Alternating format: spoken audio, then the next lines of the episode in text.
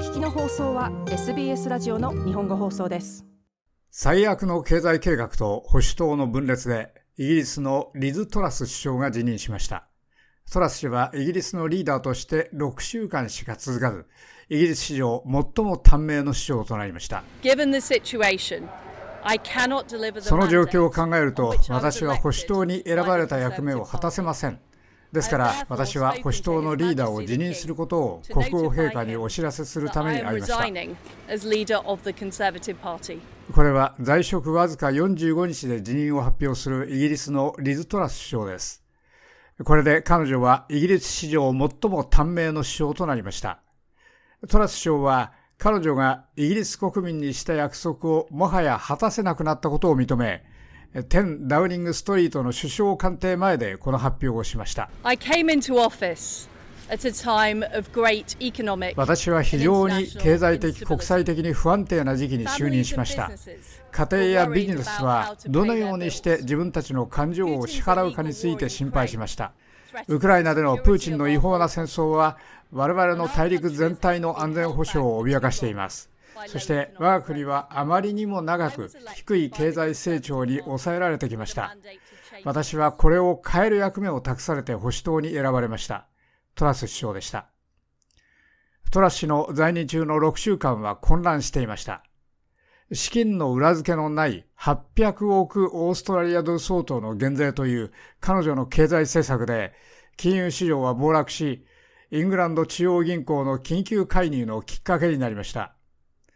この首相の動きはトラスのミックスとあだ名され、彼女が自分の政治的な立場を救おうとして、蔵書で最も親しい政治的な同盟者、クワシ・クワルテング氏を解任する原因になりました。この後、すぐにスエラ・ブレイバーマン内相が、トラス政権は有権者への約束を守る能力がないと批判して辞任しました。トラス氏の辞任前の24時間に首相は党を掌握していないという噂が勢いを増しました。彼女の辞任発表の前の晩、保守党のイップたちがフラッキング問題で政府と共に投票するよう力で議員たちに投票させたという申し立てがあって、下院での通常の採決は混乱状態になりました。野党労働党の閣僚経験者クリス・ブライアント氏は、その事件は党内の規律が崩壊したことを示していると述べました。あなたはまさに全く混乱状態を目撃しました。その混乱の中にいて、後で個人的に悪い夢を見た保守党議員もいたでしょう。彼らが私にそう言ったので知っています。ブライアント氏でした。今や次に何が起きるかについての疑問が渦巻いています。リズ・トラス氏は来週彼女の後任が選ばれるまでは権力にとどまると言っています。最も最近の党内選挙でトラス氏と争ったリシ・スナク元蔵相と下院のリーダーペニー・モードーント氏の2人が後任の有力候補です。ボリス・ジョンソン元首相が再出馬するという憶測もあります。イギリス下院国防委員会の委員長トバイアス・エルウッド氏は次のリーダーが誰になろうと党は団結する必要があることを認めました。世界の他の国々はイギリスがしていることに大きな関心を持っています。彼らは我々のリーダーシップを期待しています。特に現在、ウクライナで起きていることに関してです。プーチンが追い詰められているので、それは大揺れになる恐れがあります。物事がもつれているので、彼らは一体この国で何が起きているのか、ただ首をかしげています。我々は我々自身のためだけではなく、国際的な舞台での我々の役割のためにもこれを解決する必要があります。エルド氏はこのように述べました。保守党の一般議員からなる1922委員会は、このリーダーシップ競争の立候補者が次の段階へ進むには、保守党の国会議員少なくとも100人からの指名を必要とすることで合意しました。これは最大で3人の候補者が第一段階へ進むことを意味します。その敷地に達する候補者が1人しかいない場合は、その人が当選者になります。党のリーダーシップ選挙を監督する保守党国会議員の幹部、グラヤム・ブレイディ氏は、候補者の指名は今受け付けていると述べました。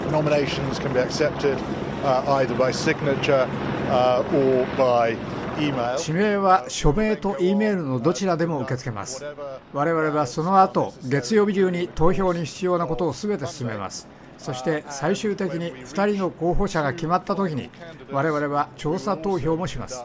ですから国会議員の間でどの候補者に支持が多いかが明らかになります。